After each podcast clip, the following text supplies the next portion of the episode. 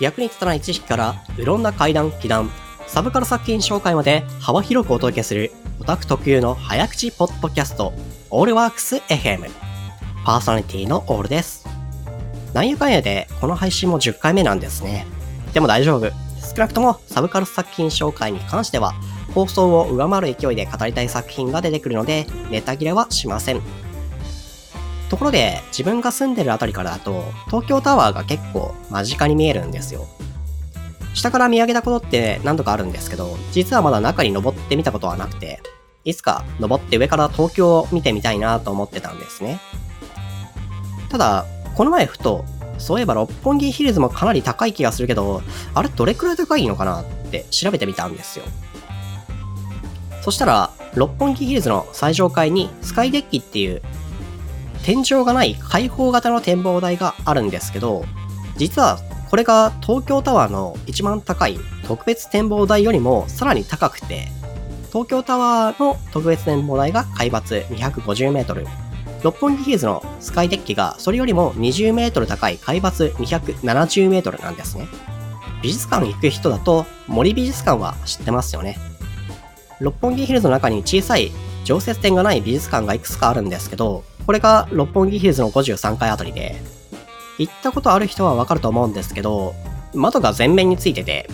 周辺の風景がすごくよく見えるエリアがあって、確かシティビューっていうのかな？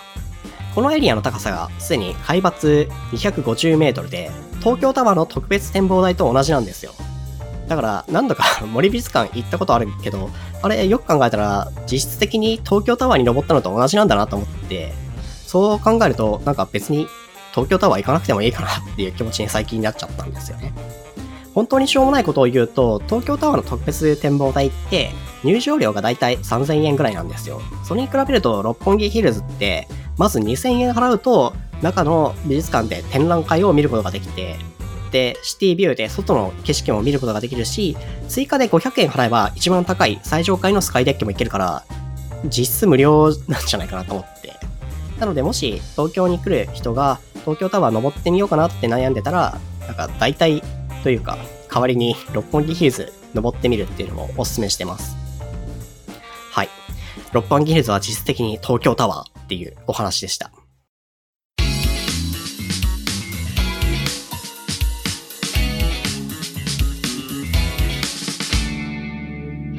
知っているような知らない話。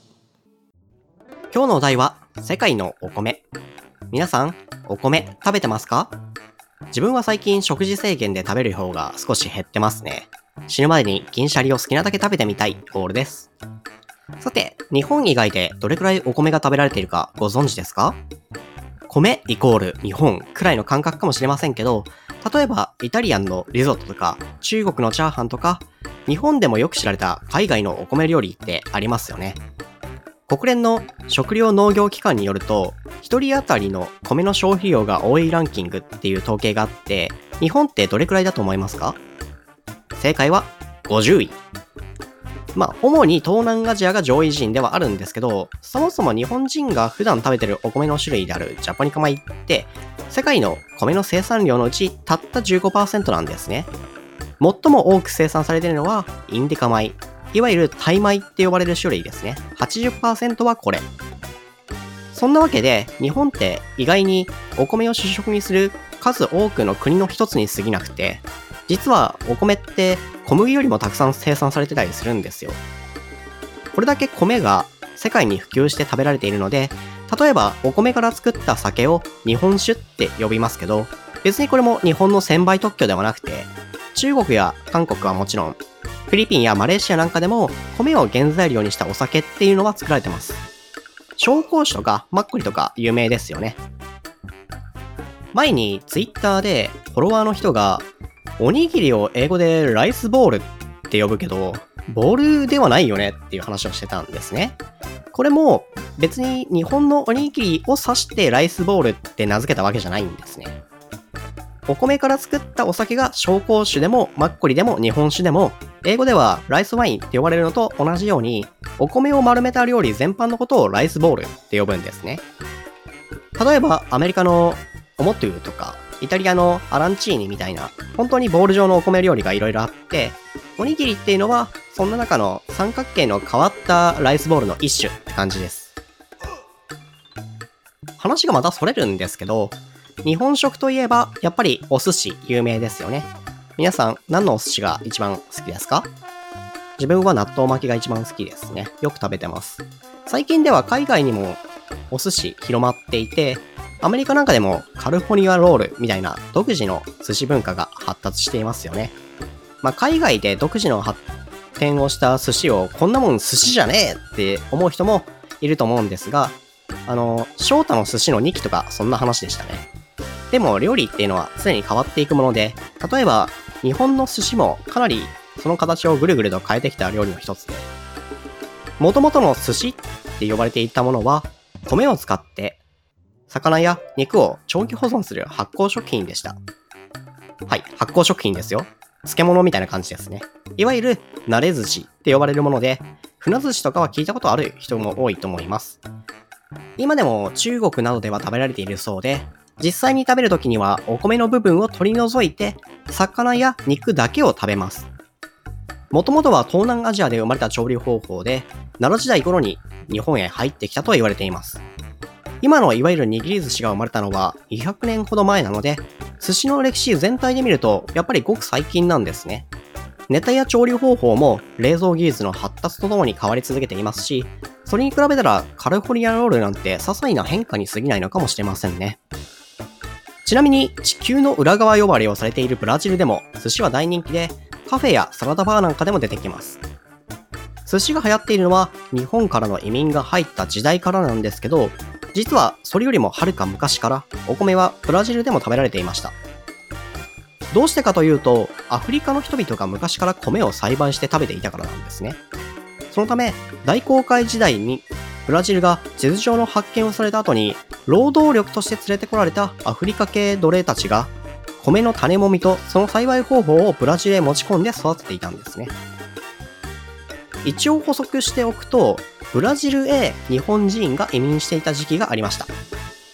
空耳や言い間違いではなく、お使いのパソコンも正常です。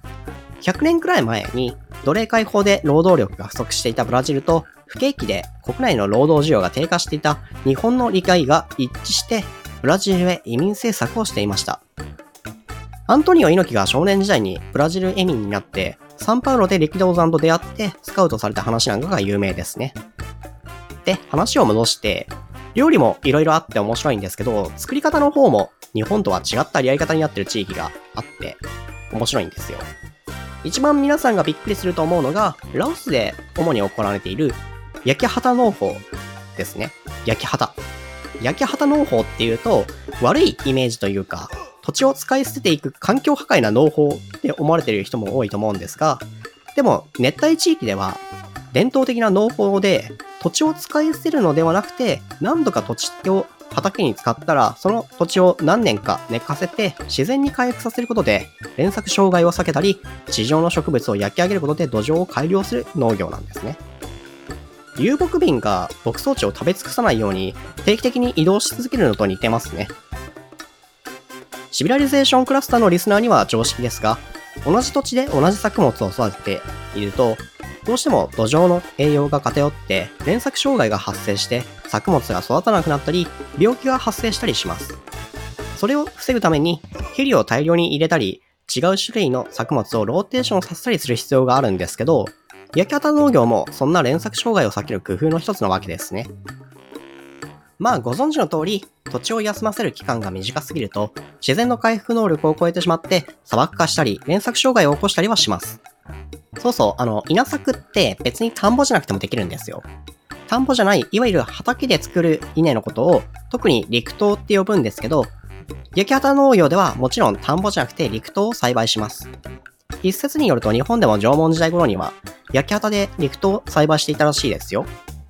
焼き畑農法のメリットの一つが手間がかからないっていうことがまずあるんですね。農業で大変なのが肥料と雑草と害虫の駆除なんですけど、農地を焼き払うことでそれらが一挙に解決できて、田んぼのように様々な下準備をする必要がない。ただし、土地あたりの収穫量が低くなるんで、人口が増加してくると、いつか行き詰まりは発生します。なんか、お米食べたくなってきましたね。みんな大好きお米の話でした。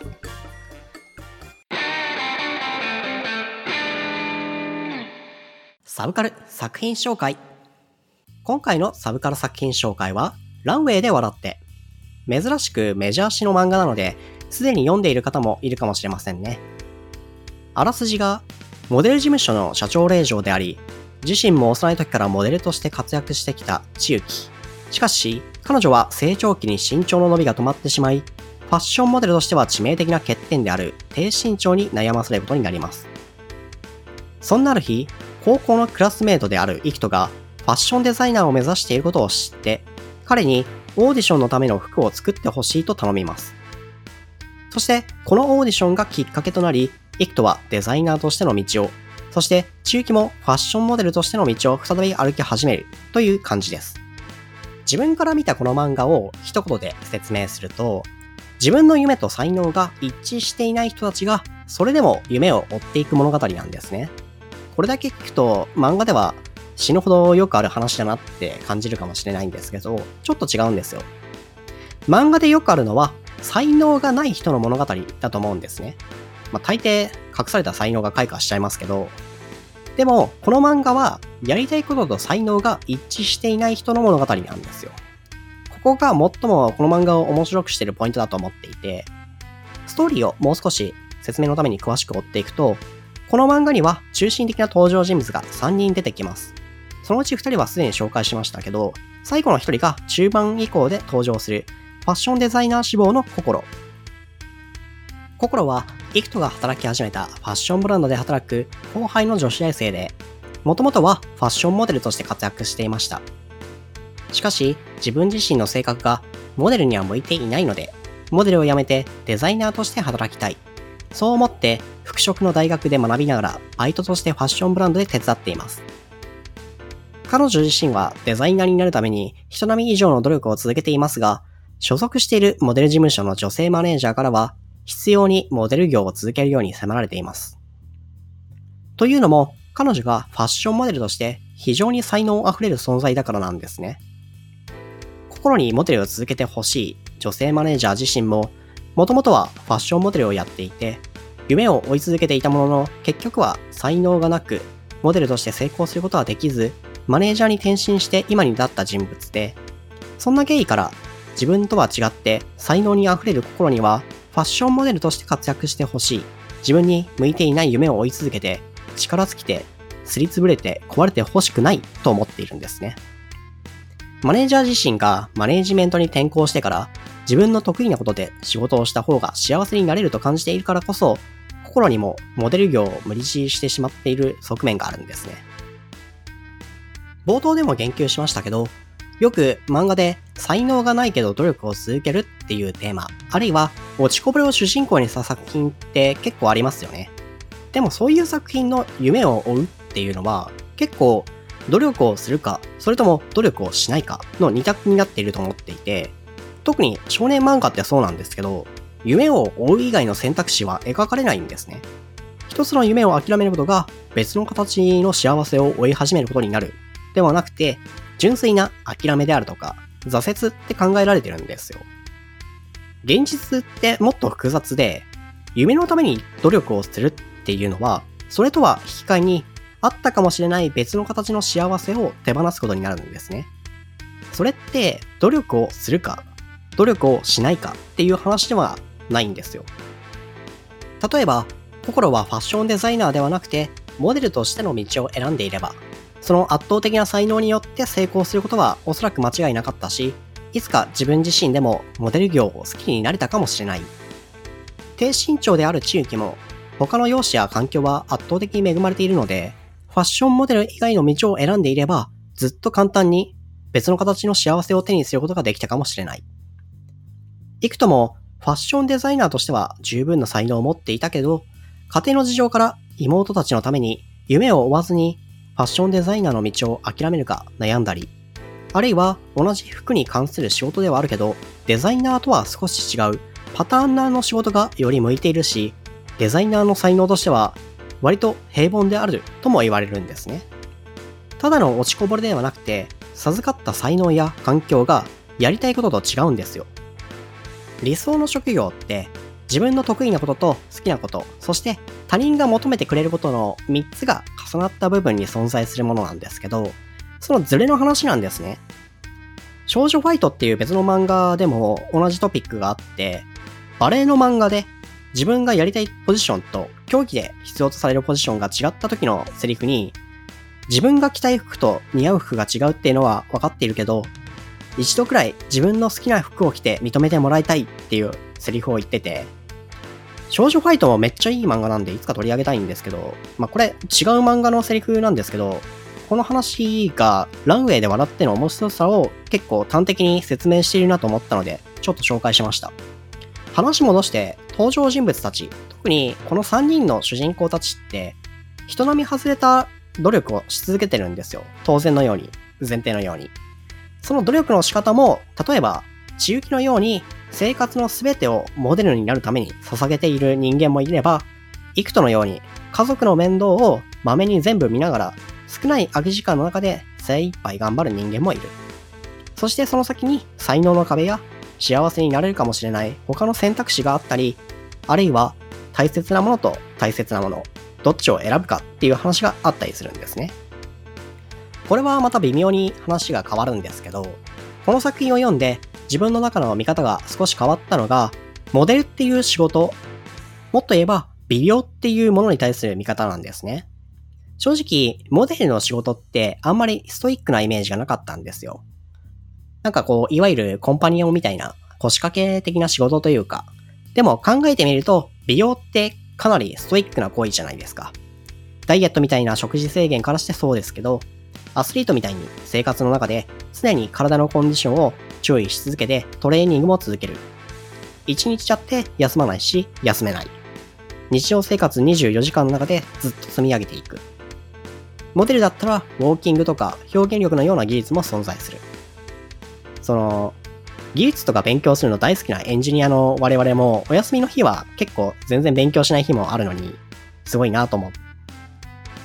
そういう価値観の広がりというか、自分とは異なる文化圏への理解みたいなものが得られると、サブカルっていうのも単なる娯楽ではないなっていう気持ちになりますね。脱線しましたけど、この作品も本当に出会えてよかったですね。はい。今回は特にマシュマロがなかったので、マシュマロコーナーは省略。ポッドキャストへの質問、感想、リクエストなどあれば、ぜひマシュマロに送ってください。番組の中で読んだり読まなかったりします。というわけで、今回のオールワークス FM はここまで。それではまた次回をお楽しみに。